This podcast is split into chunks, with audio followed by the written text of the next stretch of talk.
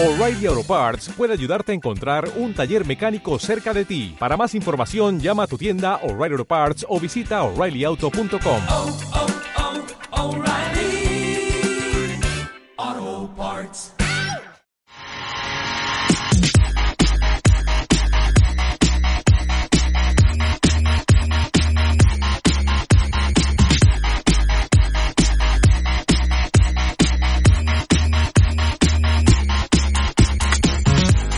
Hola a todo el mundo, ¿qué tal? ¿Cómo estáis? ¿Cómo va esta semana en que Reconectados ha venido por partida doble? Ayer jueves escuchabais nuestro Spoilercast, nuestro programa con spoilers y de paso además análisis enfrentado, review enfrentada, donde eh, yo creo que ya será lo último que hagamos de The Last of Us parte 2, pero es que nos lo pedía el cuerpo. Eh, teníamos que discutir eh, cómo lo habíamos percibido cada uno porque ya lo podéis oír, los que os hayáis pasado el juego, solo los que os hayáis pasado el juego, aquella pieza, pues bueno, teníamos diferentes sensaciones que queríamos traer a la palestra, pero no por ello íbamos a dejar de hacer nuestro programa con toda la actualidad, con toda la opinión. Y bueno, hablando de varios temas eh, importantes de esta semana y de varios anuncios como son Cyberpunk 2077 que ha enseñado eh, nuevo gameplay, ha habido impresiones, eh, han jugado eh, un montón de, de personas y han traído también eh, sus partidas y, y sus sensaciones con el que va a ser uno de los grandes del año también. Y había otros anuncios también como más información de Marvel Avengers, de Crash Bandicoot 4, en fin, Enrique está jugando a Torchlight 3, aquí hay de todo un poquito. Manu Jimeno, eh, segundo programa de la semana, pero no por ello, bueno, otro tono, sí es verdad, pero no por ello con menos ilusión. ¿Cómo estás, Javi? Todavía nos dura un poco la tensión del debate de la review enfrentada de The Last of Us Parte 2 entre... Y vais a eh, cuchillo, Tú y ¿eh? yo y Enrique. Bueno, bueno. Eh, pon la primera persona del plural, que creo que tú y yo íbamos el mismo bando y teníamos Sí, ahí sí, Enrique armado hasta los dientes. Eh, parecía algún personaje de The Last of Us Parte 2 y nos dimos candela. Así que yo os recomiendo a todos aquellos que estéis jugando al título de manera relajada, tranquila, no hay prisa, no hay por qué correr cuando lo terminéis, que os miréis ese, eh, ese análisis enfrentado que seguro que os gustará. Y con respecto a The Last of Us Parte 2, Javi, Enrique, yo creo que aquí sí que vamos a coincidir los tres y nos vamos a poner un poquito serios. Mm, No nos ha gustado nada lo que ha pasado en, eh, con Metacritic y Sí, ese sí, sí, eh, review bombing en el que eh, en el momento Metacritic permitió que los usuarios pudieran hacer su propio análisis y pudieran dar puntuación, aquello se llenó de negatividad. Y sobre todo fue por, por lo de siempre, por cuestiones políticas, porque se ve que hay gente que no le gusta que se visibilice ciertas tendencias sexuales, eh, no, se, no le gusta tampoco a cierta gente que el propio autor del videojuego se posicione de manera política en su obra, que al final siempre se acaba posicionando. Se ve que sí que le gustará, ¿no? Que, que Estados Unidos siempre sea el bueno y Rusia siempre sea el malo en, en los Call of Duty. Eso sí que le gustará y eso no será político. Y todo eso ha llevado a, a- a un desastroso análisis de, por parte de usuarios, que evidentemente eso no sirve absolutamente para nada, y que yo creo que acaba resultándole positivo al juego porque le hace destacar más, ¿no? También en estas situaciones, así que acaban consiguiendo el efecto contrario. ¿Sabéis qué pasa también? Que acaba siendo una minoría, a mi modo de ver, que llora, que patalea eh, por cosas absurdas y que desgraciadamente para ellos pues no acaban de disfrutar el que para mí es el mejor juego de la generación. Así que, eh, Enrique, eh, estarás de acuerdo conmigo. No, al- no en lo del mejor juego de la generación, pero sí en lo de eh, el review bombing que, que ha sucedido. ¿Qué pasa, chicos? Yo es que el review bombing ni lo menciono porque me parece una gilipollez. Esa gente que vaya a meter mierda de un juego porque no le por- porque no sepa aceptar ciertos temas que están completamente integrados en la, en la sociedad, el único nombre que tiene es que son gilipollas. O sea, no voy a ser más claro que tú y no voy a entrar en, en decir si el juego o no es juego del año. Ya os podéis escuchar el programa para saber qué opinamos cada uno. eh, del título, eh, en este caso los tres, y, y lo del review bombing me parece. Yo, me yo- parece yo tengo una pregunta, antes de que paséis del tema del review bombing, porque telita, como dice Manu, es una vergüenza. ¿Por qué Metacritic de una puñetera vez no hace que algún sistema que se vincule tu cuenta para hacer un... Porque claro, cuando tú haces una, un, le pones una puntuación a un juego, eh, tienes que tener un usuario, no es de manera anónima. Entonces te creas un usuario en Metacritic o en, Steam o donde sea, ¿no? ¿Por qué no se vincula con tu cuenta de PlayStation Network y registra que de verdad tienes el juego? O, o en el caso de Steam, Claro. que compruebe que te lo has pasado. Que lo puede comprobar Steam. No, en Steam, por ejemplo, creo que en la review, en la review de Steam, eh, Manu te dice el número de horas que ha jugado el usuario que está haciendo Sí, la sí, review. ah, Bueno, pero pues aparte eso. es, es más, es más sencillo como no habilitar la zona de eh, análisis de los usuarios hasta al menos una semana después del lanzamiento del igual. juego. Es decir, Da igual, iba, eh, lo de review bombing iba a pasar Sí, igual sí. porque no es un review, no, no es un review bombing porque el juego, la gente que ha hecho el review bombing no lo ha hecho porque como a mí le parezca el juego largo. La gente que ha hecho el review bombing lo ha hecho porque trata temas como puede ser la homosexualidad y son así de cenutrio. sí. Ya está. O sea, no tiene más vuelta de hoja, ni hay que meter sistemas ni nada. O sea, cenutrios va a haber siempre. Fíjate, algo tan sencillo como decir, mira, eh, lo lógico es que yo no habilite la zona de análisis para los usuarios hasta una, una semana o dos después, desincentivaría mucho a que en el momento eh, el ruido mediático es más grande, claro, la gente vaya, entre y comente. Seguramente dos semanas después, incluso a esa gente que no está demasiado bien de la cabeza, eh, se le haya olvidado el asunto, ¿no? Y no quiera perder el tiempo en hacer esa estupidez. Pero bueno, hablando de hablando de cosas estúpidas, Manu Javi, eh, el, el EA Play de la semana pasada Empezamos yo bien. creo que entra en el, en el- entra en el top de conferencias malas de, de ferias de videojuegos, bueno, de ferias o de no ferias de videojuegos que tenemos en la historia. Eh, mucha gente me dice, ya no os acordáis de la de Konami. La de Konami fue bochornosa, pero al menos nos Y fue reímos. bonita. Con, con la de con la de Electronic Arts era como, pues vale. Esto, esto es lamentable. Ya lo comentábamos ahí, lo podéis ver en twitch.tv barra reconectados. Eh, no sé si la llevamos a YouTube también. Yo creo que ni la hemos llevado a YouTube, si es que de verdad. ¿Para qué? Es que a quién le interesa, es decir, Bueno, eh, pero en el- eh, no hace falta. EA, por favor, devuélvenos eh, una hora de nuestras vidas que nos las robaste y las queremos recuperar. Eh, por cierto, me pareció un movimiento súper rastrero, súper feo, el hecho de que apareciera eh, FIFA 21 con imágenes cinemáticas genéricas que podrían pertenecer a FIFA 20, 19, 18, 17 y podría seguir así hasta, hasta 2002 eh, del título y eh, luego apareciera, no sé si, si, si al rato o al día siguiente, a la venta en todas las plataformas sin que exista información del juego al respecto. Es decir, me quieres ya vender el juego a través de las plataformas digitales, pero no eres capaz de decirme tan siquiera una sola mejora nueva que traiga el título. La típica, Porque- "Ah, han mejorado los porteros. Claro, claro, ¿no? Y, y- y- y, Javi, tú sabes que habitualmente eh, cuando FIFA se enseña o se presenta y, eh, y aparece para comprarlo, eh, previamente se ha llevado a la prensa a probarlo, o a los influencers además también, y hay impresiones luego que aparecen y te puedes informar de ello.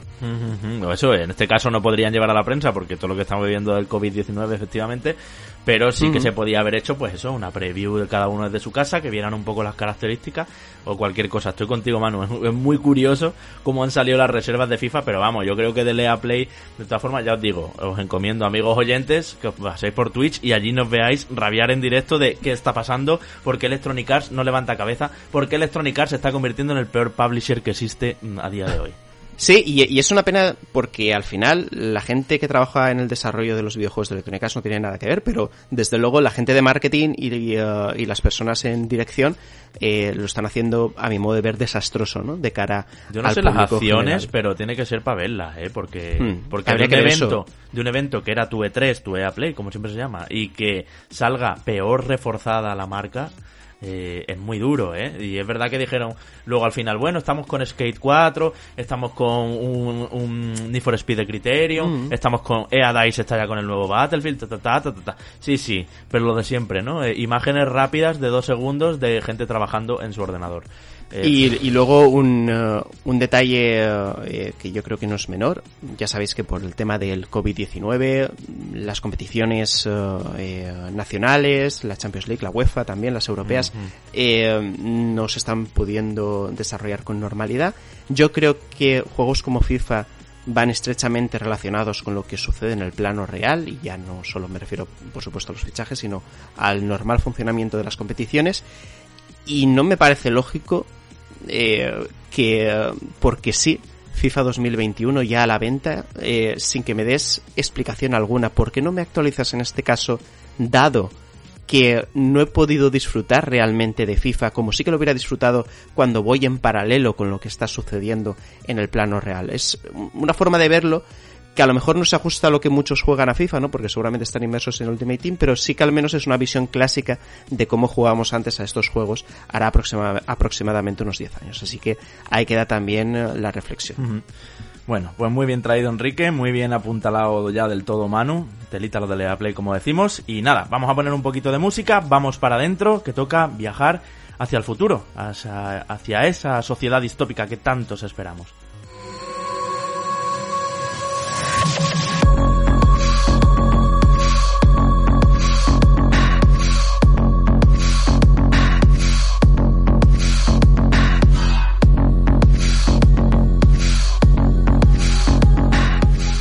Cyberpunk 2077 ha sido visto, jugado durante aproximadamente cuatro horas, eh, en una cobertura que han tenido muchísimos medios internacionales, cada uno desde su casa, en un evento que no ha sido un viaje a Londres, ni un viaje a Polonia, ni nada así como sería tradicional en las previews eh, que se hacían antes de todo esto de la pandemia. Y bueno, que se ha jugado en la nube, pero que ha servido a todo el mundo y nosotros también, porque así nos hemos informado bien para traeroslo aquí, eh, pues eh, para conocer más detalles. A esto se suma, también lo podéis ver en twitch.tv barra reconectados, el streaming que hizo la propia CD Projekt para presentar eh, una de las nuevas características, que ahora hablaremos a fondo de ella, y también para enseñarnos un nuevo tráiler del juego, tráiler que por cierto podéis ver con voces ya en castellano, ya sabéis que Cyberpunk va a estar doblado al castellano, y por cierto muy bien, me ha gustado bastante cómo cómo está hecho y los valores de producción son altísimos. Hablamos de una de las grandes promesas de este 2020 el que probablemente sea uno de los juegos del año. Y compañeros, yo quiero saber, en caliente, porque estamos grabando según hemos terminado de ver el streaming, vuestras eh, impresiones, eh, ¿sigue todo el hype al máximo? ¿Os habéis desinflado un poquitín? ¿Qué tal habéis visto el evento? Pues yo por mi parte, el- las impresiones del juego han sido muy buenas. Ya sabemos que va a ser uno de los títulos, eh, un candidato, un serio candidato a GOTY. Y este año ya llevamos, llevamos algunos, llevamos algunos, por así decirlo. Aunque para mí de las sofás no se lo merezca. Vamos a dejar ese tema ya. Entonces el caso es que eh, el juego como tal, el trailer me ha gustado mucho. eh, el, aspecto visual creo que se ha, se ha mejorado respecto a lo que vimos el año pasado. Las impresiones de, los- de los compañeros que lo han podido probar son muy buenas. O sea, lo que se viene tiene pinta de ser extremadamente grande. Pero lo que ha sido la presentación en sí, y lo comentamos en directo en Twitch, eh, haber elegido este segmento en el que nos enseña cómo funciona esta especie de vi- visión de brujo eh, tecnológica me ha parecido un poco tostón. Eh, quizá es lo que decíamos, quizá tenían que haber enfocado esto como va a ser una serie de presentaciones, pues a lo mejor eh, tenían que haberse tirado más a enseñar una, misi- una misión a trocitos, viendo un poco cómo llegamos al sitio con el coche, cómo empezamos la misión, cómo tomamos alguna decisión, un poco más el gameplay que hubo el, el año pasado, pero más cortito. No que nos han tenido prácticamente 10 minutos ahí pendientes de a ver cómo avanzo, cómo rebobino, cómo no sé qué, cómo no sé cuánto. Y han cortado un poco el ritmo de una presentación que iba bastante bien y que comenzó muy bien eh, a nivel de trailer. Yo creo que eh, Cyberpunk, como no podía ser de otro modo, viene con unos valores de producción eh, altísimos. Eh, todavía está por ver cómo se integra todo eso en la jugabilidad. Ya CD Projekt ha dicho que a nivel de misiones el propio equipo de The Witcher, eh, que es el que está detrás del proyecto en lo que es el desarrollo narrativo y el desarrollo de misiones, eh, está dando un paso más que lo que vimos en The Witcher. Y ya con The Witcher disfrutamos de, por lo menos en la parte de las misiones secundarias, de misiones realmente elaboradas, muy interesantes y, sobre todo muy bien trabajadas en- a nivel de DLC con esas dos grandes expansiones. Y, y pinta, pinta, pinta muy bien. Pinta muy bien en lo visual, pinta muy bien en lo jugable, pinta muy bien a nivel de trama. A mí la ambientación eh, futurista ya sabéis que me llama mucho más que la ambientación medieval. Estoy ahí contigo, eh, a, a muerte. Yo creo que este me va a gustar más que The Witcher solo porque prefiero estar en Night City que en las tierras de, de Geralt. Cuidado, cuidado con esto porque CD Projekt tiene aquí una licencia muy potente, una licencia que llega prácticamente con, a un terreno baldío porque no, eh, no hay más Effect. Mm. Bueno, estará, estará esa trilogía por ahí que no, no tiene nada que ver porque son, es otro Sí, sí. tipo de futuro. Pero no deja de jugar en una liga parecida. Y bueno, y aparte de eso, tampoco hay Fallout, que podría ser el otro juego, entre comillas. Sí, justamente. eh, relativamente competidor en cuanto a, a magnitud. A shooter y- en primera persona, ¿no? También un poco. Entonces, llega, llega prácticamente con ninguna competencia en un mes como septiembre. Noviembre, Enrique, noviembre, no liemos. Ah, noviembre, perdón. Eh, sí, te lo, di- te lo digo porque es, es muy curioso y es que, eh, anécdota laboral, cuando, cuando se planifican cosas a nivel, de, a nivel de comunicación, evidentemente siempre miran lo que sale. Claro, claro. Y había bastante miedo a salir a la vez que Cyberpunk. lo- por, por razones obvias, porque sácale un, al lado de un titán, pues está jodido. O sea, es muy difícil eh, tener presencia, salvo que seas otro Como titán. cuando pasó con, Entonces, con GTA V, ¿os acordáis? Que, Que se movieron ah, todos. igual. Y con Se Red movieron todos y con y Red con Dead Red Redemption, Dead. más, sí, sí. aquello era ¿qué cantoso. problema hay? ¿Qué problema hay? Que ahora saliendo en noviembre no se puede mover nadie. Claro, claro. Así que. Pero sí, sí, me, me, perdonad lo de septiembre, me ha, me ha bailado la fecha porque lo tengo muy en mente por temas de trabajo. Yo os tengo que decir una cosa. mm, Tengo un poco un baile de, de sensaciones porque después del evento que acabamos de cubrir hace escasas horas eh, me he quedado un poquito frío porque al final la mecánica mostrada eh, Brain, eh, creo que era, ¿no? Eh, no, no Baile mental. Sí, no he visto yo que, eh, que aportara en exceso, pero no porque, porque sea así, sino porque a mi modo de ver no lo han mostrado convenientemente bien. Y luego las ganas del juego me han vuelto a surgir eh, leyendo a distintos compañeros, sobre todo he estado leyendo en 3D Juegos a Alejandro Pascual. Y me ha gustado bastante el texto que ha hecho. Y vuelvo a retomar esas ganas porque eh, Cyberpunk 2077 sea el título que acompañe a mi PS5 o Xbox Series X en la nueva generación. Veo un título que intuyo que es eh, un juego de rol muy chapado a lo antiguo en muchos aspectos, pero con toques de modernidad a nivel de gameplay, a nivel de gestión de habilidades, a nivel sobre todo ambiental, que puede llevarnos a otro nivel en el género, ¿no? Así que eh, hay que poner los ojos muy encima del que seguramente le va a competir a The Last, a The Last of Us Parte 2 el título por eh, el juego del año. Hmm. A ver, yo tengo, estoy como tú, Manu, ¿vale? Eh, es verdad que se nos viene algo grande, mastodóntico, algo que va a ir en el sentido de, de los juegos de RPG, del rol y del rol de acción, que no es por turnos, eh, va a ir un paso más allá. Creo que esto es una nueva escala. O sea, la ciudad es grande, pero es que ya no solo la ciudad, es que hemos conocido también hasta las zonas de las afueras, las Badlands, y hemos conocido también cómo funciona todo el sistema de implantes y de personalización, que es que deja a Deus Ex en pañales, y eso que, que ya era muy potente Deus Ex en, en este tipo de ambientaciones, ¿no? Entonces, y en este sentido de, de juego de rol en que tú vas eh, desbloqueándote las cosas como quieres y te acabas haciendo a un personaje, aquí se llama V, eh, exactamente como quieres, desde, desde- desde su sexo hasta, hasta el último chip que lleva en el ojo para ver no sé qué. Pero sí que es verdad que este Night City Wire, que por cierto va a ser eh, un, eh, un streaming que hagan eh, en varios episodios, en este ponía episodio 1, eh, el primero yo estoy con vosotros en que debería, ya que hace un año que no sabemos nada de Cyberpunk 2077, debería haber aprovechado para enseñar más acción, para enseñar, como dice Enrique, una misión que empieces pues hablando con un personaje, de repente te lías a tiros, sales corriendo en un coche, luego tienes que hacer una investigación en un sitio, pero te cogen, pero sigilo, pero me subo unas habilidades, pero un poquito ese, esa ensalada de, de todo lo que va a tener el juego. Y no que han perdido varios minutos, bastantes minutos, ha sido un poco pesado efectivamente, en enseñarnos la mecánica de Braindance. Eh, esta mecánica, yo decía en el streaming, me recuerda a lo que menos me gustó de Detroit Become Human, que son aquellas misiones en las que tienes que reconstruir mediante el implante que tiene el agente en el ojo eh, reconstruir un- un- una escena de un asesinato o de un crimen o reconstruir por dónde ha ido un personaje y todo eso. Y entonces vas echando la acción para adelante y para atrás y vas viendo cosas como si fuera una cámara de seguridad mm, de ultimísima generación vas viendo cosas información además de hackear terminales y demás desde la propia visión de la cámara. Está guay la idea además creo que aporta una cosa que se pedía mucho que es que se vea más a tu personaje en tercera persona, porque así puedes ver las ropas que le has puesto y las cosas y demás. Pero eh, no es lo que yo esperaba de, de, de esto. Sin embargo, tengo que decir que sí estoy dentro cuando empiezo a leer que va a haber tres facciones, que según con qué facción empieces vas a empezar la historia en un sitio, en otro y desde un punto de vista desde otro, que hay bastante más libertad de la que yo esperaba en el sentido de los coches voladores no, eso va a ser solo en determinados puntuales, pero si tiene ese punto GTA de salgo a la calle, robo un coche, con ello disparo la, la, la- o sea, el nivel de alerta de la policía, eh, a medida que voy haciendo más crímenes y más cosas se va subiendo ese nivel.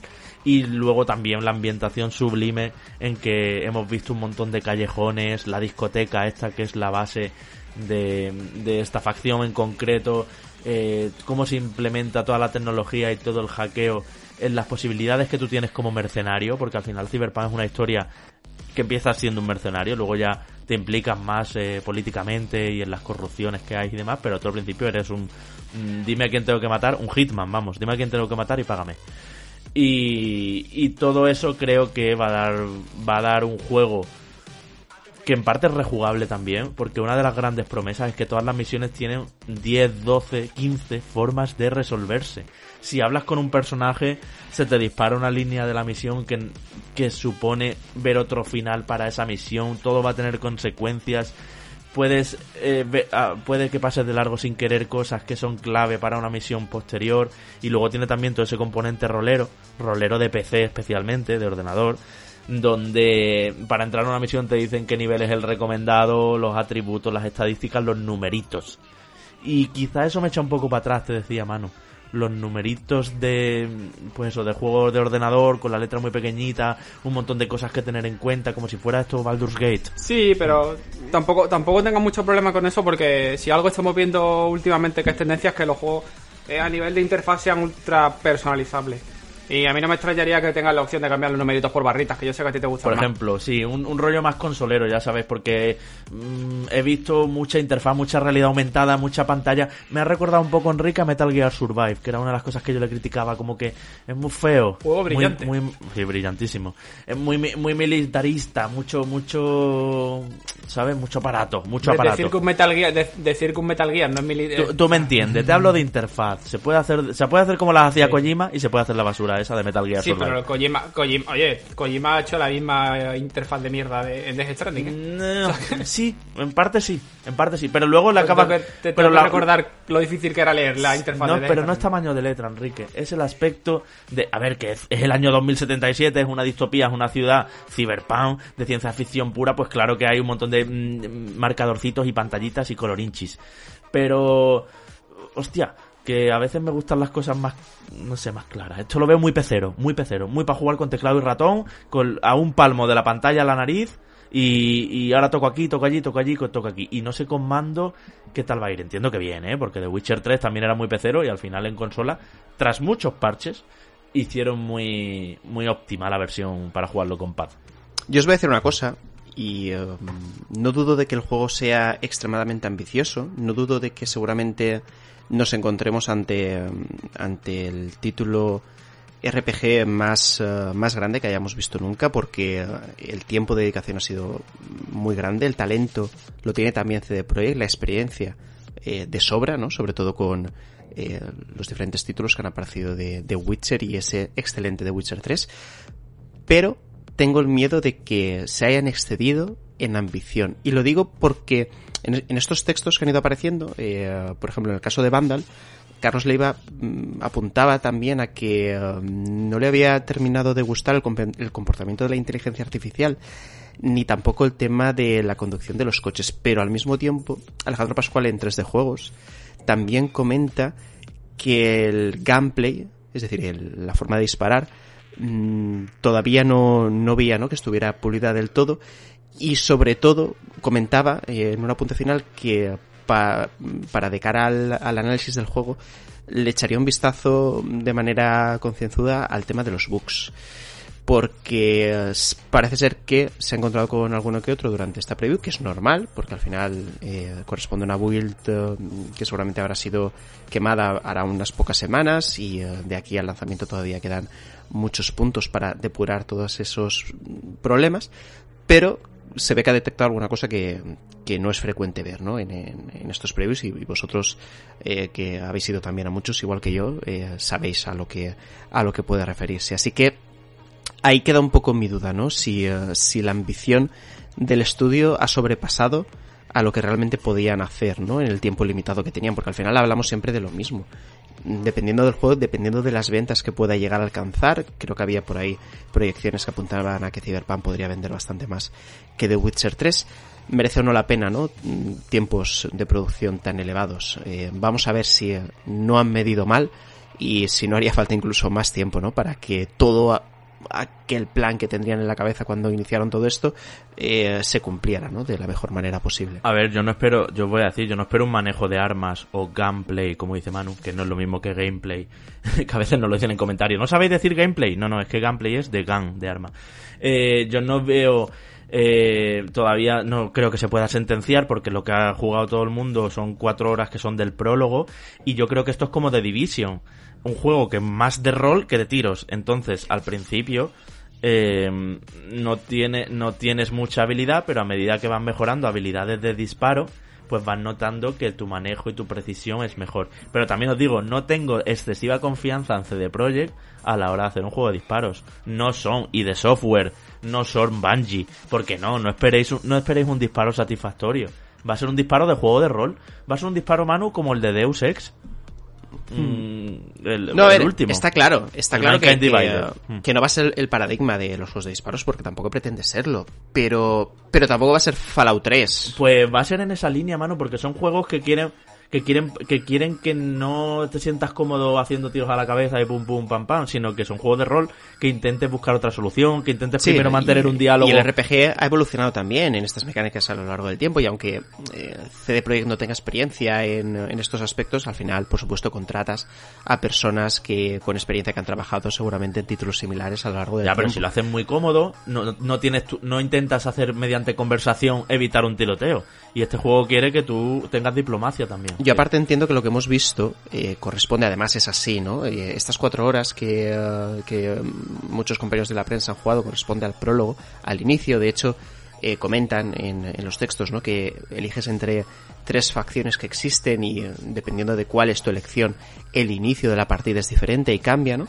Entiendo también que lo que vemos a nivel de gameplay, ahora sí, no hablo de gameplay, sino de, de gameplay a nivel general, corresponde también a un desbloqueo de, de habilidades eh, prácticamente nulo, ¿no? Porque si por algo han destacado también eh, que brilla este eh, um, Cyberpunk 2077 es por una cantidad de opciones a la hora de progresar en diferentes aspectos eh, jugables que nos ha visto hasta ahora, ¿no? Así que yo entiendo que conforme tú vas avanzando en ese árbol de habilidades vas a poder eh, mm, desempeñar labores de ataque, de hackeo, de conducción que mm, sean mejores, ¿no? Con el paso de las horas. En fin, yo creo que, ya por ir cerrando, Enrique, no sé si quieres interrumpirme si eso, pero creo que las sensaciones son buenas, la promesa es alta, lo jugaremos más felices en la nueva generación de consolas. En ordenador, quien tenga un ordenador eh, a la última podrá correrlo a tope. En Stadia y en otros servicios en la nube, no sé si saldrán más, veremos qué, qué tal se porta también. En Stadia, de hecho, creo que no sale de lanzamiento, que va a tardar más o algo así, es lo último que leí, no me acuerdo bien. Y, mm, y bueno, eh, creo que es muy interesante. Sobre todo, la inmersión. Y esto es mi última, mi última lanza a favor de CD Projekt con su decisión de la primera persona. Creo que vamos a ver una ciudad donde hay un montón de gente de distintas razas, religiones, eh, especies, formas de ser. Eh, es una ciudad con muchos NPCs donde puedes ir por la calle y que te salte un evento aleatorio en que un ladrón te intenta hackear eh, la mente a ti y eso genera un minijuego y en fin hay- va a haber muchas situaciones de estas que nos enseñó Red Dead Redemption 2 muy bien de eventos aleatorios para que se genere no solo las misiones de historia sino entre una y otra eh, lo que se llama la narrativa emergente no que te pasen cosas que no estaban en guion bueno, sí estaban en guion, pero que a ti te pasan de una manera, Manu, y a mí de otra. Entonces creo que todo eso va a generar una inmersión y un, y un espectáculo y un mundo que apetece recorrer por cómo maneja todas las luces, los neones y luego también esos escenarios sórdidos de, de clubes, de discotecas, de pisos francos y demás. Que si la historia está bien, doblaba al castellano también para quien no le gustan los subtítulos conduciendo, yo uno de ellos, eh, y demás, eh, creo que va a ser un grandísimo juego, no nos cabe duda, pero habrá que ver si, eso es, si hace historia, ¿no? Que es un poco la, la duda que, que se nos puede presentar.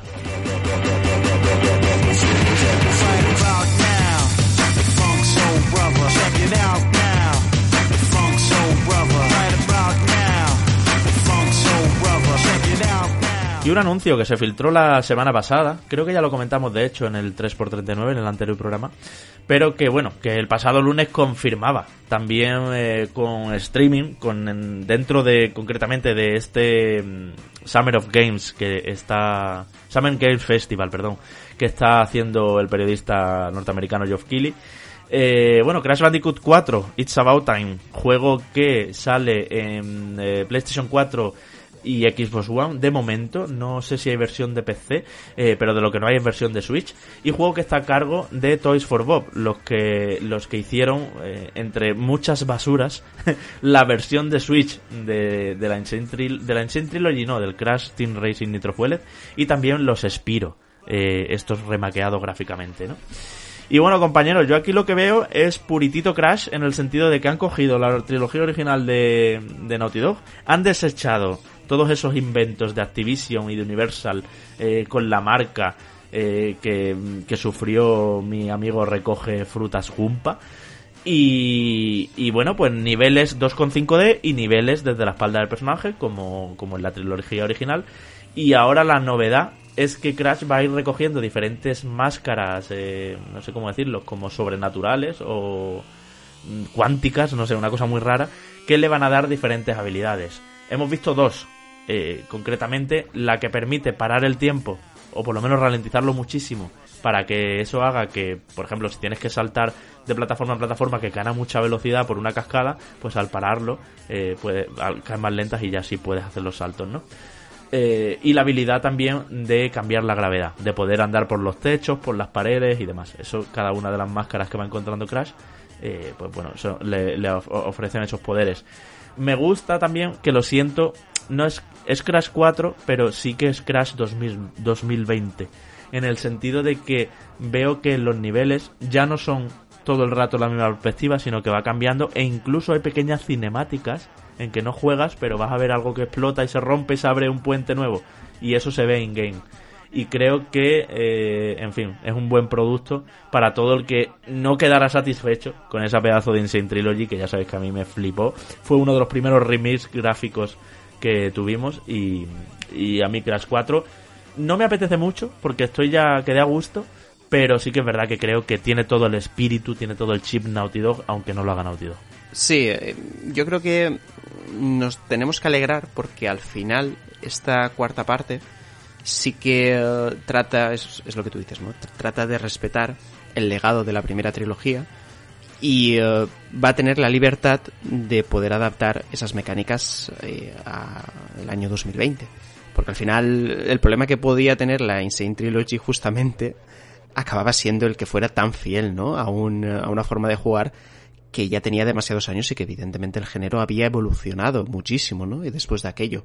En este caso yo lo que veo sobre todo es que el diseño de niveles mantiene esa esencia de Crash. Vamos a ver luego al tacto cómo le ha intentado dar eh, Toys for Bob mm, su toque particular para que esto se pueda sentir fresco, ¿no? En, uh, Mm, yo creo que va a ser igual, Manu. En es el mismo motor gráfico, tienen todas las físicas y todo Claro, hecha de la pero la sensibilidad al final, el tema de los saltos, la pulsación, yo creo que tiene que, tiene que ser distinto. No es la misma, sí. No sé. Claro. Sí, sí, aparte que a nivel de, a nivel de diseño incluso...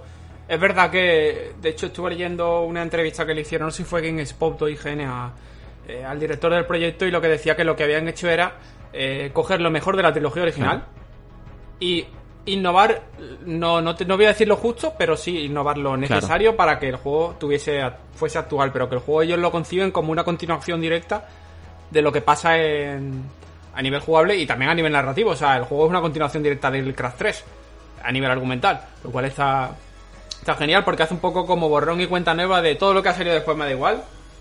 Eh, está- y está genial. A mí lo que no me ha terminado de gustar mucho es el rediseño que le han hecho a, a Crash. Sí, me O sea, el resto recuerda... de personajes me encantan, pero el de Crash... Coco, mm, Coco la hermana está que- guapísimo, me encanta el diseño nuevo, como, como con el tupé de pelo este rubio, ¿no? La, la gran melena que tenía Coco, que es inolvidable. Y, y también otros secundarios que se han visto por ahí, incluso Cortex y demás, ¿no?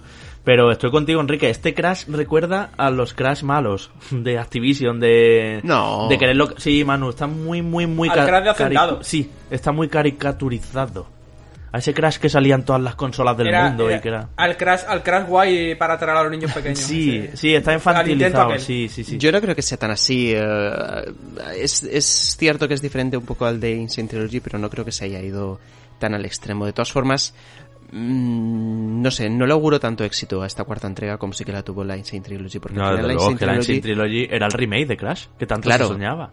Y vivía de, eh, de la nostalgia, ¿no? Que eh, Mm, mucha gente al final se lo compraría, jugaría en los primeros niveles del primer Crash y no avanzaría mucho más, que es lo que suele pasar en, en estas ocasiones. Así ¿Qué es lo que te pasó, no? ¿Quieres decirnos? Sí, básicamente. Pero en este caso, al final, es aceptar que quieres una nueva entrega de Crash Bandicoot y eh, no tengo claro que eso en eh, gran mayoría vaya a ser así. Es decir, no creo que todos aquellos que se compraron la Insane Trilogy vayan a comprarse esta cuarta parte. No, no, ni mucho menos. Pero bueno, ahí está. Yo creo que ha sido un anuncio también Sí, eh, está muy bien, claro que sí. agradable. Eh, me gusta también que Activision confíe en esta gente, porque a los pobres, si miráis su historial en Wikipedia, todo lo que tienen son juegos de. muchos juegos de licencia, de películas, de estos eh, bochornosos horribles que no había quien se los fumara. Y, y creo que aquí con el tema de las máscaras, que cada una te vaya dando un poder, supongo que serán cinco mundos, cada mundo con su máscara, tal y cual. Se puede hacer un diseño de niveles chulos, se pueden coger ideas de, por ejemplo, el cambio de gravedad, pues todos recordamos Super Mario Galaxy, ¿no? Del tirón. O sea que, y eh, lo de parar el tiempo también va a estar guay para abrir caminos alternativos y los niveles de bonus y todo eso. Y bueno, creo que, que funcione por vidas con manzanas, iba a decir, porque yo para mí siempre han sido manzanas, no frutas gumpa y que vuelvan pues todos los iconos y como dice Enrique que siga incluso la historia donde la dejó el 3 porque los los villanos no acababan muriendo sino que iban se quedaban ahí como en una esto espero que nadie considere que estoy haciendo spoiler de Crash Bandicoot 3 Warped 20 años después pero bueno se quedaban ahí como en un limbo en una dimensión extraña y aquí vuelven a la carga pues con habrá jefes finales habrá entiendo también un selector de mundos circular donde desde donde cada uno vayas a las diferentes puertas de los diferentes niveles. Y hemos visto también esos niveles en que te va persiguiendo algo no un dinosaurio una bola rodante o lo que sea. Pues no sé eh, eh, creo que el 4 le va al pelo. Es justo espero espero que así sea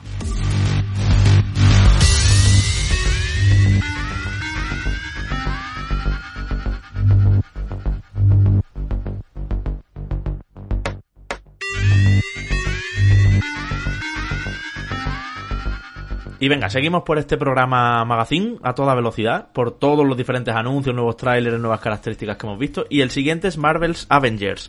Que no Vengadores, hasta con voces en español, compañeros, se habla de los Avengers.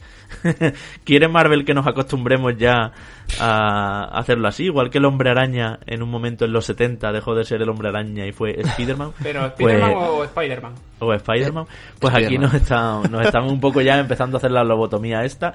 Y Marvel's Avengers, venga, hemos visto nuevo tráiler, nuevo gameplay, hemos conocido que tiene un modo multijugador. Hay un montón de cosas que comentar. Empiezo un poco rompiendo una lanza en favor del juego. Uy, mal eh, Porque eh, sé que sé que han venido. El juego inicialmente ha tenido muchísimo vinagre por el hecho de, de que no tenga de base lo- las caras y las voces de los actores originales de las películas. Porque ahora mismo los Vengadores eh, son esos. Sí. Y con Spider-Man, cuando el Spider-Man inicial eh, se mostró por primera vez el de Insomnia, también hubo ese rebufo en menor medida. Eh, y yo creo que hay un exceso de vinagre crítico eh, por esa razón. Ahora, que lo que se ha visto no nos lleve a pensar de que va a ser una superproducción al estilo de Spider-Man, eh, pues puede ser que sí. Cuando lo juguemos, cuando podamos darle un tanteo, eh, podremos decidir. Yo ya sabéis que además lo dijo hace, hace ya un par de años cuando analicé Shadow of the Tomb Raider y decía que Shadow the Tomb Raider, a pesar de no ser un mal Tomb Raider, eh, no llegaba a la altura de lo que había hecho Crystal Dynamics con la saga en los dos anteriores. Y se notaba que, igual que cuando Bioshock 2 no lo se quitó el Levine del, del medio para producir Infinite, pues se notó que no estaba la, la dirección. Y en este caso, eh, traigo a colación este tema porque Crystal Dynamics, o Dynamics, como queráis decirlo, eh, se ha encargado de este Avengers. Entonces, me decepcionaría mucho si cuando salga el juego realmente y lo podamos probar, resulte que jugablemente no sea eh, divertido o que jugablemente tenga eh, problemas o, lo que sea. Porque teniendo, habiendo sacrificado en parte a, la excelencia con Lara Croft, para hacer esto me, me jodería bastante. Yo, el ejemplo, el ejemplo claro los pongo. Yo el año pasado, y lo comentamos antes fuera de micro, eh, en verano disfruté, fue sí, fue el año pasado, disfruté muchísimo con, con el Marvel Ultimate Alliance de Nintendo Switch. Que era un juego súper súper sencillo, era un juego tipo Diablo que, que salió un poco exclusivo de la consola eh, casi sin pena ni gloria y al que yo le metí mis 30, 35 horas fácilmente jugando y rejugando misiones y desbloqueando personajes. Y ese juego ni tenía las voces de los personajes originales, o sea, de los actores originales, ni tenía los rostros, ni tenía nada, o sea, pero era divertido de cojones. Ahora, si este es un súper aburrido, pues entonces ahí tenemos el problema. Pero yo me esperaría. O sea, quiero quitar un poquito. Hacer así con la mano y quitar un poquito el- la, la primera capa de vinagre que le ha caído encima. eh, por estas razones también un poco lógicas. Pero bueno, también lo que decíamos antes, que haber conseguido que los actores y las actrices del reparto original de los Avengers eh, tuvieran ahí su cara y su voz, vale una pasta que seguramente ni Square Enix ni la propia Marvel estaban dispuestos a pagar. Eh, Sí. A ver, una cosa, Manu, ya te doy paso. Em, a ver, si Enrique, lo que pasa que eh, para mí en Ultimate Alliance pueden no tener los rostros. Es una cámara cenital, tal y cual. Pero en un juego cinematográfico puedo entender a la gente que quiere a los, a los Avengers de las películas. También os digo, las películas de los Vengadores, eh, bueno, eh, ya como que ya han terminado su ciclo actual y tal y cual, y a lo mejor dentro de unos años hay un reboot de, y hay una reinterpretación y se hace con otros actores y tal.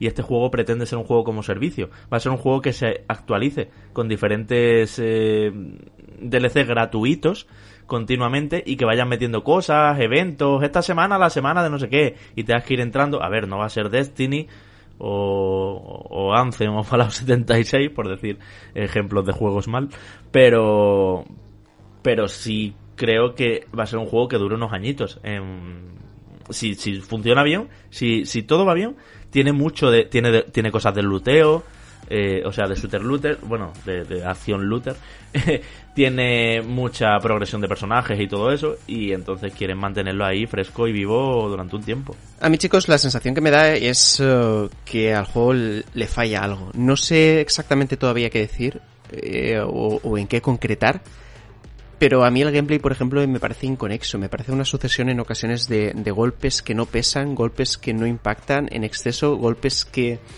no se encadenan de manera natural, ¿no? En- y tenemos referentes en combates de este tipo, Batman, por ejemplo, que saben hacer estas cosas mejor. Y justamente por ese tipo de cosas mm, me deja un poco frío. Y fijaos que yo venía con la actitud, cuando vi el gameplay y el tráiler, de decir, seguro que eh, esta vez sí que me gusta, seguro que van a sacar algo que esté chulo. Pero no me dijo nada. No sé si también tiene que ver con que ahora mismo los Vengadores me dan un poquito igual y las películas que vayan a salir también. Pero mm, me deja totalmente frío. Y sobre todo, tal vez con... eh, y, esto al final es culpa nuestra y culpa de, lo que esperamos de los juegos. Tal vez tantos eh, años ¿no? de, de misterio al respecto del juego y que luego al final cuando se ha eh, desvelado todo lo que era y cada vez que se muestra no se corresponde con la idea que nos habíamos generado, pues también tenga, tenga algo que ver. Mm, Me mantengo entonces a la expectativa a ver qué tal acaba siendo, eso sí, en algo que sí que voy a ser muy rotundo es que el tráiler en español me parece terrible. Me parece que el doblaje que, que escogen y que montan para ese vídeo es el horror y eh, ya de entrada me dan ganas de directamente cuando lo coja ponerlo en, en voces en inglés. Sí que os digo una cosa, el tema de las caras, por supuesto que si a nivel comercial hubiera sido muy interesante, pero eso no me va a impedir que si el juego realmente es bueno, pues lo acabe disfrutando o acabe viniendo aquí diciendo, mira, pues me lo pasado genial con Avengers. Yo sé por qué te pasa, Manu, lo de, lo de esa sensación con el combate. Eh, va a haber dos botones de acción. Uno del típico golpe fuerte y el otro el golpe más rápido pero más flojo. Con eso se hacen diferentes combos. También hay un botón de esquiva como en, el, como en los juegos de Batman o en Spider-Man. Eh, lo que pasa es que no funciona exactamente igual. Y, y luego hay como un ataque especial que tiene cada, cada personaje. Y también hemos visto ataques combinados donde Thor eh, se junta con Hulk e incluso con Capitán América, perdón, con Capitán América, con Iron Man y hacen eh, determinados ataques eh, finales eh, para, bueno, pues para, para en el gameplay que se ha visto que es concretamente encima del Helicarrier con diferentes eh, unidades eh, robóticas, una especie de mechas y que además están hablando entre sí los personajes y hablan con el villano y todo eso eh, mientras están en pleno combate. Eh, en el gameplay que hemos visto, lo que hemos visto es, eh, como tú dices, muchísima acción directa. Tened en cuenta también, compañeros, que no es un mundo abierto, ¿eh? no es un sandbox, ni muchísimo menos. Es un juego que va a ir misión a misión eh, episodio a episodio, eh, escenario a escenario, planteándote situaciones. Y es un juego de acción pura. A mí lo que sí me ha sorprendido esta vez es que técnicamente lo veo súper chulo. O sea, me parece que hay un montón de partículas en pantalla, los rayos de Thor, y luego también me gusta que casi todos los personajes vuelan. O si no vuelan, se mueven muy rápido por el escenario. Porque Thor va volando mm, directamente. Y además tiene un ataque ultimate eh, con los rayos que es bastante espectacular, incluso con, creando como una especie de invocación del cielo. Eh, bueno, todos los que sepan más a, a fondo de Vengadores sabrán a lo que me refiero. Eh, y con nombre y apellidos, quiero decir. pero, pero sí que he visto que, mm, que va a ser muy frenético, que vas a poder eh, tener- que vas a tener que tener en cuenta cómo se comportan los otros personajes del elenco. Y te digo una cosa, por un lado me genera la sensación de que hasta que no lo juguemos no vamos a ver la profundidad que pueda tener, porque si tiene Manu modo multijugador y si es al final un juego con componentes RPG del sentido de desbloquear habilidades, ir mejorando cosas y incluso eh, ponerte diferentes atuendos que te generen ventajas y tal, como va a ser el caso, porque funciona un poco como Spider-Man, que vas a poder tener el traje de Thor de los años 60 del cómic, no sé qué. Todo ese fanservice va a estar. Pretenden ser el juego definitivo de los Vengadores, ¿eh? O sea que, eh, así como Spider-Man lo fue, el de PlayStation 4, eh, porque incluía muchas eh, referencias al traje de la película de, yo que sé, pues esto va a ser un poco igual. Y, mm, y te decía que si hay multijugador, no puede ser tan plano el combate como la sensación que nos da al verlo. ¿Sabes qué te quiero decir? Sí, sí, sí. Y además multijugador a 4. O sea que lo que pasa que es- esas misiones de multijugador a 4, donde por cierto ya se ha visto también eh, que va a haber mucha preparación previa en la nave, todos ahí en el carrier tal, eh, preparando el, el- bueno lo que va a ser el, el bajar a, a tierra y, y, y en diferentes ciudades del mundo además, porque el juego es que también es ambicioso en eso. Eh, hay, va a haber misiones en San Francisco y en Nueva York que hayamos visto, pero hablan sus desarrolladores de que va a haber otras capitales del mundo. No es extraño una misión en el Coliseo de Roma, otra en, yo qué sé, en Sao Paulo y otra en Tokio. Entonces, es muy loco. Es los Vengadores por el mundo. eh, y ya te digo, luego aparte un modo multijugador que puedes jugar en solitario con solo eh, con una IA compañera. Ahí ya no sería con cuatro Vengadores, sino que sería solo con dos. El tuyo y una IA que, por cierto, puedes personalizarle un poco como quieres que actúe. No es simplemente un compañero que te lo pone y ya está, sino que tú puedes confi- preconfigurar cómo quieres que sea más defensivo, si quieres que te eche una mano a ti, o que vaya por el enemigo que más vida tiene, o yo que sé, ese tipo de cosas. Entonces creo que eh, hasta que no lo juguemos y veamos la review y todo, no nos vamos a hacer la idea de la magnitud de esto. Porque es lo que dice Enrique. Crystal Dynamics se salió prácticamente de Shadow of the Tomb Raider para centrarse en esto. Y eso debe ser algo gordo. O no. ¿O no? También es que yo, yo los juegos de licencia les tengo un miedito siempre. sí, pero siempre, últimamente, siempre. últimamente llevamos una muy buena racha con eso. O sea, no ha habido. Sí, con Marvel, sí, además. Eh, con Marvel y con, con todo en general. Eh, Pero a mí lo que me preocupa de este juego es que es un juego que se anunció muy pronto, Sí. con un teaser que levantó mucha expectación, en el que se veía el escudo del Capitán América, básicamente. Creo recordar, y el martillo de Thor. Y que desde entonces a ahora han podido pasar muchas cosas. Es un juego que se anuncia antes de, de Shadow of the Tomb Raider, incluso. Entonces, los estudios en periodos de desarrollo tan largo suelen dar mucho, muchos virajes. Sale, y voy a repetir mucho Tomb Raider, pero bueno, sale Tomb Raider y evidentemente Square Enix tiene que plantearse cuál es el siguiente paso de la saga en ese momento. Entonces, Avengers todavía no tenía... eh, Es que ha tenido- este juego ha tenido que tener problemas de desarrollo porque no es normal que, que tarde tanto que salga además a destiempo con respecto a la película porque, o sea, Sí. honestamente, ¿a quién le importan los Vengadores hoy día?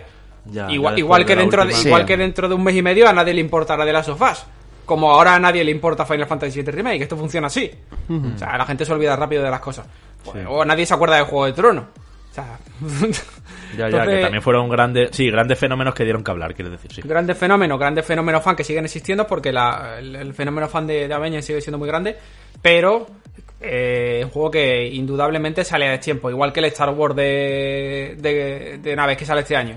Como, Sí, el Squadrons. ¿qué? ¿No, cree- ¿No crees, Enrique, que a lo mejor quieren ir a tanto? Porque es que el juego, lo que os digo, tiene unos planes de juego de servicio, ¿eh?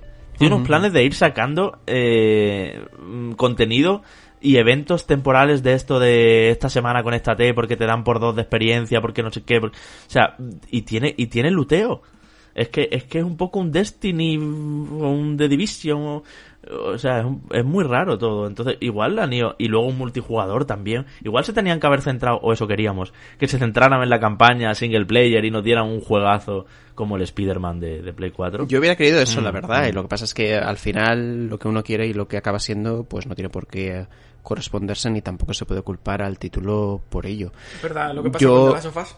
Sí, sí, eso te pasa a ti.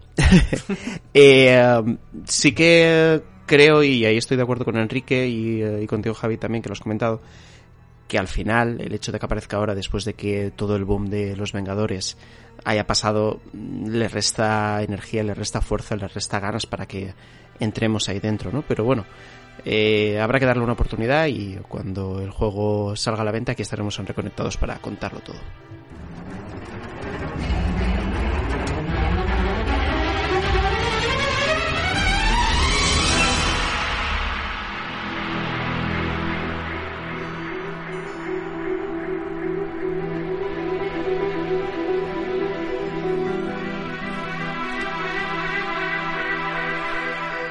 Los fans de Pokémon esta semana, entre los que creo que quizá Enrique sean más Pokémon, ¿no? Quizá Manu, no sé, yo desde luego no. Eh, tenían un Pokémon Presents que, bueno, dio muchísimo que hablar porque a lo mejor ahí venía ya el siguiente juego de Switch de este otoño y tal y cual. Y al final lo que tenemos es el Pokémon de Tencent, es decir, eh, un juego gratuito para Switch y para móviles que es un MOBA. Es el League of Legends de Pokémon y se llama Pokémon Unite y yo creo no sé compañeros si me estoy equivocando en la percepción, ¿eh? porque no hemos hablado de esto, pero la ola de negatividad y de decepción de los Pokémasters, de los fans, eh, creo que ha sido bastante alta. Había algunos compañeros, como Sergio Carlos de PlayStation, por ejemplo, que sabía que esto iba a ser así. Eh, sé que él lo predijo antes y, y se lo lía por todos los sitios. Recomiendo, por cierto, Conexión Trigal eh, a los que seáis fans de Pokémon, porque es un podcast especializado en esto y que lleva Sergio muy bien. Y, bueno, pues eso, Pokémon Unite. eh, ¿Cómo os deja? ¿Cómo ha dejado el cuerpo a la gente? ¿Vais a jugar al LOL con Pikachu, Charizard y... Fíjate los que yo me sé, ¿no? Yo me sé los de Game Boy. Estoy tan fuera de Pokémon ya. En fin, a ver, a ver qué, qué opináis vosotros. Yo lo único, Javi, que veo, evidentemente, es una licencia muy potente, es un género eh, muy potente, con un bloque de jugadores eh, muy amplio, pero con una característica muy singular, que lo hemos dicho ya un montón de veces. Que la gente que juega al LOL, juega al LOL. No juega a- al Dota, o no juega... Y a la inversa, es decir, el tío que... Pero y a Pokémon, el Enrique, chico- el chico o Pokémon la chica. una... Sí, Pokémon es una marca mainstream. Tiene, tiene la ventaja de que no es un no es el enesimo MOBA que quiere imponer, bueno, que quiere su pedacito del pastel y, y aunque sean juegos brillantes o no, o muy divertidos, no lo consiguen porque hay un claro rey que en este caso es League of Legends. Pokémon tiene su oportunidad en base a la marca eh, a la marca que tiene detrás, desde luego, y eso Y además, escucha, ¿y a, a- y a quién lo hace? Porque lo hacen los que han hecho Arena of Valor, que es un juego Sí. que tiene su público, ¿eh? No, no lo subestimes. Añadiendo además, ahora que mencionas lo de Tencent, que es un juego que viene eh, multiplataforma en el sentido de que tiene crossplay entre, entre móviles y, y tablets y Nintendo Switch. Que eso, eso está genial y le da una, una buena oportunidad. Ahora, la realidad es otra y es que la gente, el fan de Pokémon en este Nintendo Presents no se esperaba un MOBA. Que me parece interesante, pero lo que se esperaban era otra cosa. Lo que se esperaba era un nuevo Let's Go, eh, un anuncio de algún remake de los juegos del pasado, eh, no esto. Entonces, Yo voy a la decir una decepción cosa. general está ahí. A mí se me han juntado dos mundos que no son ni mucho menos míos. Solo, solo, o sea, MOBAs y Pokémon. Hasta luego, estoy fuerísima. Solo ha faltado que le metan fútbol también ya y ya lo tendríamos completísimo para, para que lo odiara. Pero, Manu, ¿a ti qué te parece? ¿Le vas a dar un tiento o qué? Free to play. Mm, Me, me quedo fuerísima de esto, ¿eh? Eh, En el sentido de que eh, sí, yo he tenido acercamiento. ¿No vas a hacer jungla con Charmander? No.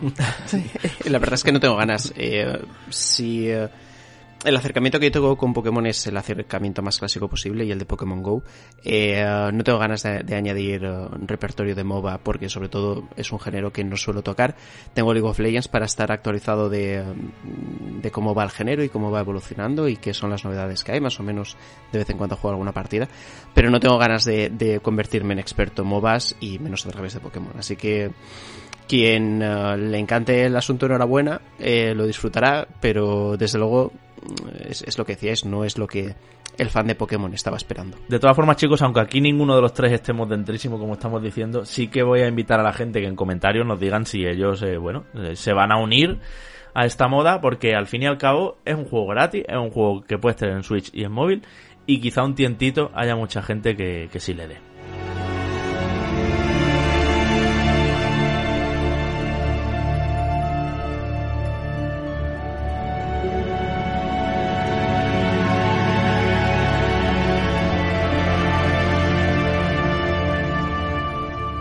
Y un análisis también en este programa coral. Enrique, eh, Torchlight 3 eh, lo has estado jugando, lo has estado hasta streameando.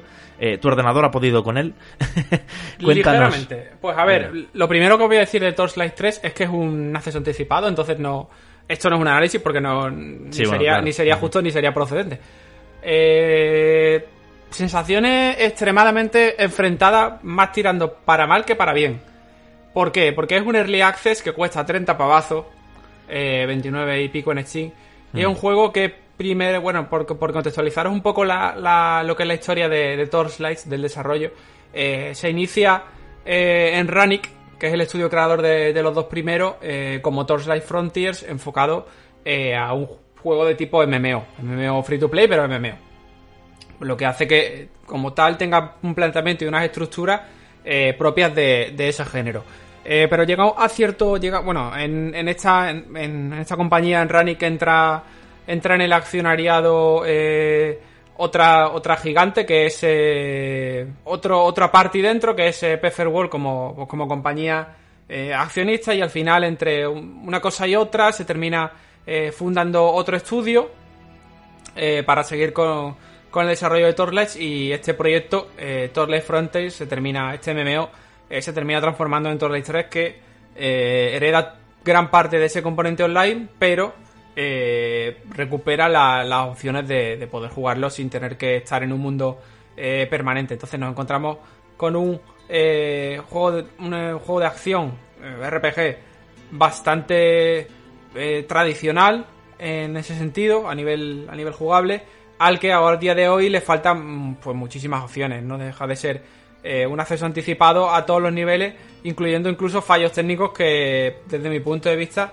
a pesar de ser un early access eh, no deberían estar eh, y me refiero pues a temas de problemas de rendimiento a desconexiones eh, a un código de, de red que parece no estar lo suficientemente afinado, enemigos que de repente te están pegando y por lag aparecen tres metros más para atrás, en fin, una experiencia jugable que en los primeros días en los que el juego estaba disponible no era la mejor, después se ha ido, eh, se ha ido corrigiendo, pero que todavía está lejos de, de, de representar la, la calidad que en su momento te tuvieron, sobre todo el, el segundo juego, pero el primero... El es muy bueno, eso te iba a decir, el- Enrique. el primero, el primero sorprendió mucho porque, bueno, el equipo de. eh, los fundadores de Ranick en este caso venían de Blizzard, venían de Diablo y sabían lo que hacían. El segundo le ampliaron el- al multijugador, el primero no tenía multi. Y Sí. el segundo le metieron el multijugador, que era lo que pedía la comunidad y fue muy bueno también. Y este tercero, eh, posiblemente se pasaron de rosca con la ambición inicial al querer hacerle un MMO. Después con los problemas, el cambio de estudio, la refundación, en fin, un poco bastante, bastante lioso eh, parece que lo que han hecho ha sido, oye, teníamos esto hecho con enfoque MMO, vamos a dar un paso atrás, pero todo lo que teníamos hecho con el enfoque MMO vamos a intentar eh, adaptarlo y salvarlo en la medida de lo posible. Y digo, como base no es mala idea, porque eso hace que seguramente ese sea, el planteamiento que tenga Diablo 4, me da a mí, por lo que está dejando caer Blizzard como concepto de, oye, juego permanente, mundos más grandes, eh, misiones secundarias, que precisamente es lo que le faltaba en gran medida a Diablo 3. Y, es algo que puede llegar a tener Torchlight eh, 3 en algún momento, pero que ahora mismo es evidente. No solo que no lo tiene, eh, porque incluso a nivel de personajes es eh, bastante simplón, eh, sino que como un, como un juego, como una, una- un early access en el que hay que pagar 30 pavos para entrar, lo mínimo que tiene que salir es, no te digo lleno de contenido, pero sí 100% jugable sin demasiado problema. Y, y Torchlight 3 tiene fallos técnicos que no, que no deberían estar ahí. O sea, más que un early access, a mí me ha dado la sensación de ser una alfa. Y me, me apena mucho porque es una saga a la que le tengo mu- mucho aprecio, porque los dos primeros los reventé en PC, incluso en Switch cuando salió lo estuve jugando también. Y es una saga al que, a la que me gustaría llegar al punto. Porque además tiene cosas muy interesantes a nivel de interfaz. eh, lo mejora mucho, el despliegue de las misiones, lógicamente lo han adaptado a, a cómo está. Pero lo que habido ahora mismo, por lo menos en las horas que le he metido, eh, no os voy a engañar, no, no le he metido 20 horas, pero la- las que he jugado me ha dado tiempo a ver gran parte, me ha dado tiempo a ver más, eh, más defectos que virtudes, honestamente. Y aunque el juego creo que tiene mucho potencial, todavía le queda muchísimo recorrido y la sensación que me ha dado a mí es más de, de alfa, incluso podría ser una beta, pero yo creo que tiene cosas, tiene cosas muy raras. o sea, de alfa es verdad que, insisto, es un acceso anticipado. Esto lo lógico es que empieza a evolucionar a una velocidad mm, razonable.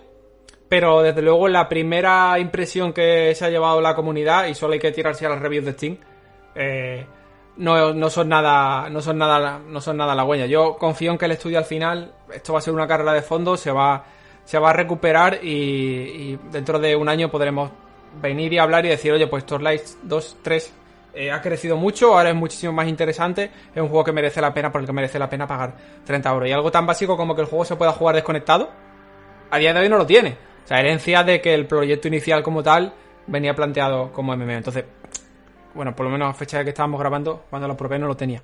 Entonces, eh, a esto le faltan muchos parches, le faltan muchas actualizaciones y, o sea, sería, soy el primero al que dentro de un año le encantaría decir, oye, vaya pedazo de evolución que ha pegado eh, Torres 3, eh, tiene mayor variedad de personajes, las ramas de evolución de los personajes eh, están súper bien ejecutadas, eh, todo se comporta muy bien, a nivel a nivel visual, eso sí le voy a decir, me ha gustado mucho el, el girito visual que le han dado, eh, ya era un juego que era muy cartoon, en su momento, pero ahora se nota que han tenido más presupuesto para hacer cinemáticas que me han sorprendido, las poquitas cinemáticas que he podido ver. es el ejemplo que tiene que seguir Blizzard con Diablo. O sea, tal cual. De hecho, en los primeros Torles ya se decía que, que esto es- que jugablemente es lo que tenía que haber sido Diablo 3. Estaba por ahí el enfoque y los chistes con eso. Así que largo recorrido, le voy a dar un voto un voto de, de confianza eh, al equipo de que está detrás, al equipo de Extra Games, porque sé que tienen talento, tienen potencial y seguramente tengan eh, financiación también para poder hacerlo, pero de luego yo hubiese retrasado el lanzamiento un poquito para no dejar esta impresión inicial, porque al final cuando pasa algo así, eh, el desgaste que causa en los primeros compradores eh, es muy complicado de reponerlo y ya lo hemos visto con el review, review bombing, que en este caso eh, estaría más que justificado porque son razones razones absolutamente objetivas de, de la calidad. Y yo si bueno si fuera un acceso anticipado que te dejase pagar 15 euros porque al final los jugadores en, con Torchlights están siendo testers de lo que va actualizando y Como con todos los early access, también como- te digo. Sí, pero, pero puede salir un early access que, como salió en su momento, por ejemplo, PlayerUnknown's Battlegrounds, eh, era un desastre técnico, porque era un juego que te exigía tener un pepinazo de PC para funcionar medio normal. Y, pero, pero era súper divertido de jugar, tenía ese toque de, de los Battle Royale. Y a Torchlight ahora mismo le falta ese, ese incentivo que tú digas, oh, pues venga, me voy a crear mi personaje, voy a empezar a explorar los mundos, voy a empezar a desarrollarlo. Porque es que me falta desarrollo de personaje, me falta eh, variedad de habilidades, eh, me falta eh, la propia historia. O sea, le faltan ingredientes muy importantes que en este tipo de juegos deberían estar, incluso siendo un acceso anticipado. Y por poneros otro ejemplo similar, Path of Exile también salió con, con estas mismas, con este mismo planteamiento y, y aunque también tenía tenía su yo, no soy un jugador muy, muy habitual de Path of Exile, pero lo probé en su inicio, aunque también tuvo un inicio complicado, eh, la solidez la fue ganando súper rápido y no, no estaba en, en las mismas condiciones que, que está Torlight hoy día. También es verdad que eh, lo que se esperaba de Path of Exile no es lo mismo que se podía esperar de un juego que es la tercera parte de una saga que de sobra se ha ganado eh, el amor de los jugadores. Entonces, lo, único que voy a decir es que si me preguntáis, oye, ¿merece la pena el early de Torlight pagar los 30 euros para acceder? Pues ahora mismo os digo que no. Dentro de, dentro de tres meses, en septiembre, pues a lo mejor lo vuelvo a poner y os digo, oye, pues le han metido un montón de cosas, ahora sí. Pero ahora mismo yo no me gastaría los 30, los 30 euros. Bueno, Enrique, pues nada, si se arregla, lo mantienes en seguimiento, si se arregla, nos lo cuentas aquí. Y el consejo, ya sabéis, aquí nosotros somos sinceros con eso. Ahora mismo no lo compréis, esperemos que se arregle, cruzamos dedos. Para los que os gustan estos juegos, no seré yo, ya sabéis, eh, lo podáis eh, disfrutar y la saga siga siendo grande como, como en el 1 y en el 2 que comentabas, Enrique.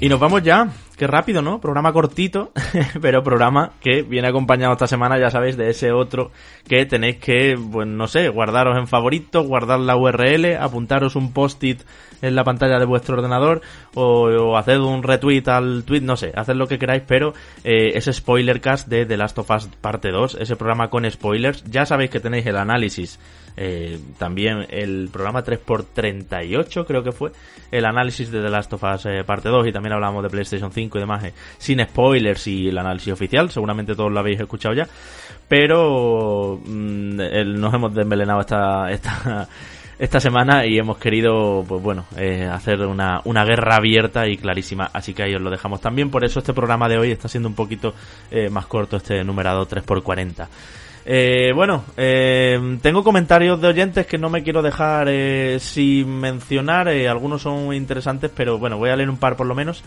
para que para que seáis. Nos dice Dunis compañeros que si tenemos intención de analizar Desperados 3 y le voy a decir de manera transparente que lo hemos pedido, como siempre no- hacemos con, con los códigos de, de review para poderlos trabajar y no estamos detrás de ellos. No, no sabemos por qué todavía no, no hemos tenido respuesta, porque este juego además se pide directamente a la distribuidora europea, no es una cuestión de, de distribuidora española, o sea que veremos a ver qué pasa. Y por otro lado también eh, tenemos un comentario, a ver qué opináis compañeros, eh, de Matt Murdock, que dice, hola chicos, eh, debo decir que me ha encantado la charla sobre el futuro del E3. A raíz de algo que comentaba Manu sobre el futuro del E3, de dejar atrás muchas cosas del pasado, me surge la duda de dónde quedará el papel de la prensa fedializada en ese escenario mucho más democratizado. Me encantaría saber vuestra opinión como periodistas. Últimamente, la verdad es que eh, en las revistas digitales de videojuegos y en un 90% de los titulares solo veo condicionales y no en futuro o en presente. Es decir, que se están dando muchos rumores, ¿no? Quiere decir, podría, a lo mejor este juego saldría, se dice que tal. ¿No os parece triste esto y unos cimientos demasiado endeble para esta prensa digital? Bueno, eh, eso pasa cuando las noticias no ocurren en tu país. Si eh, la industria del videojuego en España fuera lo suficientemente potente o si los principales juegos AAA se generaran aquí, pues eh, la prensa podría actuar de otra manera y no hablaría en condicional, sino que tendría sus propias fuentes directas de información que permitirían Su dar- filtración, Claro, es- y podrían dar las, eh, las noticias eh, con otras formas verbales. En este caso, desgraciadamente, aunque es- se hace un trabajo muy bueno con los pocos medios que, que hay, con una información que, aparece tan lejana, se tiene que echar mano de, de lo que se cuenta en el exterior. Por eso nunca uno puede aseverar lo que, lo que acaba diciendo cuando eh, se cita a otra fuente, ¿no? Para poder dar una información o un rumor determinado. Entonces, esa es la situación. Mm, Yo de todas formas sobre lo que comenta del E3 de que está mutando y ahora el mensaje es de las compañías directamente, está más democratizado, el mensaje, esto lo hemos dicho muchas veces, es directamente Ubisoft, se comunica contigo y hace una entrevista en su en su en su evento, en su streaming, en lo que sea. Eh, lo hemos visto con Crash Bandicoot 4. El propio Geoff Keighley decía, vale, vamos a anunciar el juego y yo voy a entrevistar al desarrollador y demás. Entonces el papel de la prensa especializada eh, decía Matt Murdock, eh, es, quizá está cayendo con esta nueva forma de, de comunicación de compañías directamente con el consumidor. Pero yo creo que es que en el E3 en realidad esto ha sido así prácticamente siempre. O sea, queda muy lejos de cuando las revistas en papel, de cuando la hobby consolas, la Playmanía y la Nintendo Acción, cuando te, te la comprabas y la consumías con mucha ilusión para ver que habían visto allí a puerta cerrada, que era una expresión muy habitual también, y te lo contaran. Eso desde que hay conferencias en streamings, mm, definitivamente eh, ya lo que ven a puerta cerrada, o lo que vemos cuando hemos ido nosotros también, está claro que es prácticamente lo que veis en casa. Salvando algunas compañías CD Projekt, entre ellas con Cyberpunk. Es una, es una de esas que, que sí que te lo tiene que contar un periodista porque no ha salido en ninguna conferencia, el gameplay que le han puesto y todo esto. Pero No, sí y, que es- y- y al final, sí. Javi, eh, eh, eh, tampoco es necesario el hecho, es decir, eh, no se limita la importancia de la prensa a únicamente ver algo que no ha visto nadie, ¿no? Y hablar luego de ello.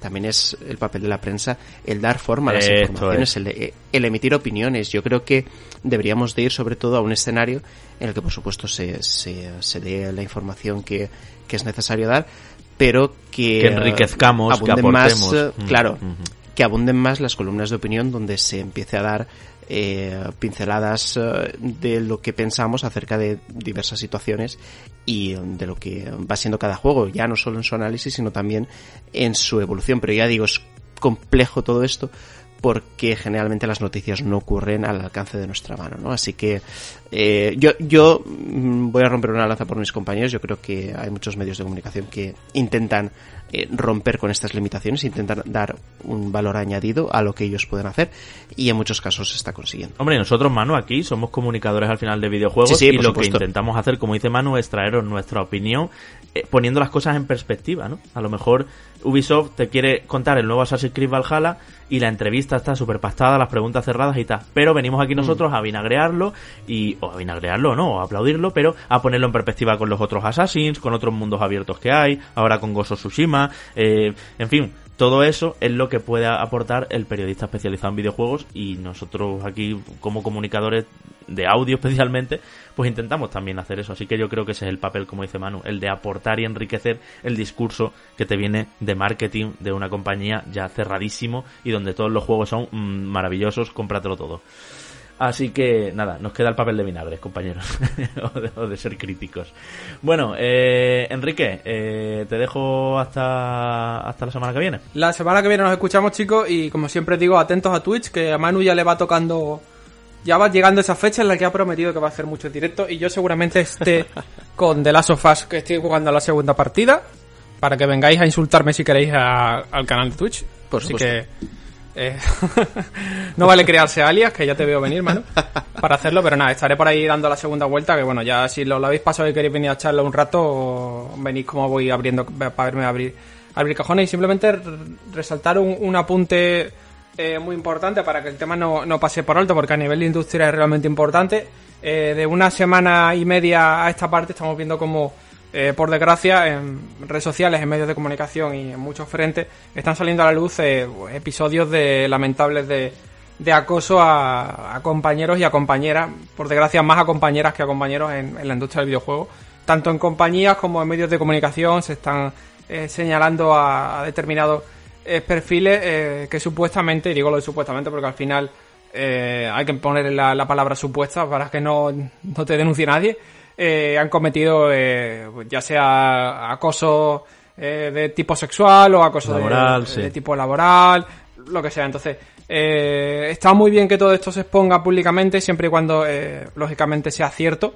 eh, y no forme parte de ninguna vendetta personal de nadie porque van a, van a hacer que la industria se sepa de forma pública que hay problemas que todos conocemos o conocíamos, pero que si al final no se, no se expone o las víctimas no, no consiguen esa valentía que están consiguiendo para poder exponer situaciones que han vivido, eh, como que se pasa un poco por alto. Así que yo espero que estos comentarios, que estos casos que están saliendo a luz, estas experiencias, estas vivencias que se están retransmitiendo al final, nos hagan reflexionar a todos y sobre todo tengan un impacto positivo eh, sobre la industria con el aprendizaje que me parece muy fuerte eh, como está siendo y me alegro, y me, me alegro porque se está produciendo el efecto llamada efectivamente con grandes eh, nombres, eh, bueno, hasta el director de, de Assassin's Creed Valhalla está, está que, ha, que ha dimitido, ¿no? Eh, Ubisoft, Insomnia, son estudios que eh, se están viendo salpicados por esto y al final el- lo bueno de las redes sociales que producen el efecto llamada que si yo he sentido una situación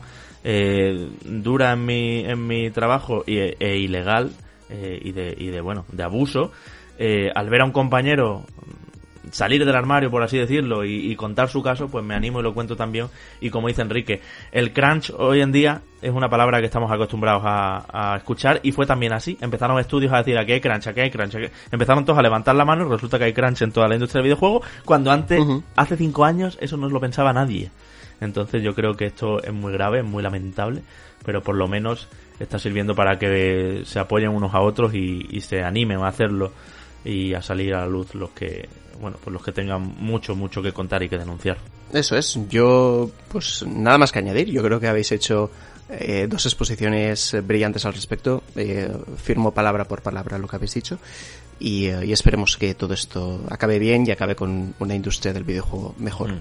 bueno bueno pues lo mismo date por despedido entonces ya de paso y hasta hasta la semana que Nos viene. vemos eh, la semana que viene, claro Eso, que que, sí. sigas jugando ahí a gustito a, a todos tus juegos. Y yo saludo como siempre, ya para cerrar, a todos nuestros patrones de nivel 3, eh, a toda esa gente gracias que nos apoyáis en patreon.com barra reconectados, que entráis en todos los sorteos, que nos ayudáis, que nos decís eh, temas que os interesan, que pasáis por los grupos de Telegram chollos que no nos enteraríamos de otra manera, que estáis hablando de The Last of Us parte 2 como si no hubiera un mañana. Todos esos, eh, un abrazo grandísimo de aquí y en especial a los de nivel 3 que son Tor36, Hell Guardian, Javi PG, Alex Bepo, José Antonio Ramos, Jesús Benítez, Peto Kun, David Clavijo, Carlos García Lastra Marqués, eh, Saúl Pérez Castañeda, DJ Rodri, Bruno Besugo, Jesús Prieto, Antonio Cami Martínez, Salvador Escriba Esteban, Sergio Benítez Rodríguez, Andrés Montero, Ton Rojas, Óscar, Alberto Escolano, Jesús Vega, Acrius, Santi RL, Jonathan Pérez Botella, Marcos Serrano Rodríguez, David Hernando Rodríguez, Marcos Rodríguez de la Cruz, Javier Vázquez, Héctor Rojas, Sergio Snake, Toto M de Trophy Slayer, Fernando Hermosa, Neo Parker, Leonardo Arango Igorele, Miguel Pérez Calasol y Carlos Beltrán. Me dejáis sin aliento, sin saliva y es una gran alegría que la familia siga creciendo y que sigáis eligiendo, ya esto mensaje para todos amigos oyentes, reconectados como vuestro podcast de videojuegos. Nos escuchamos en siete días. Chao, chao.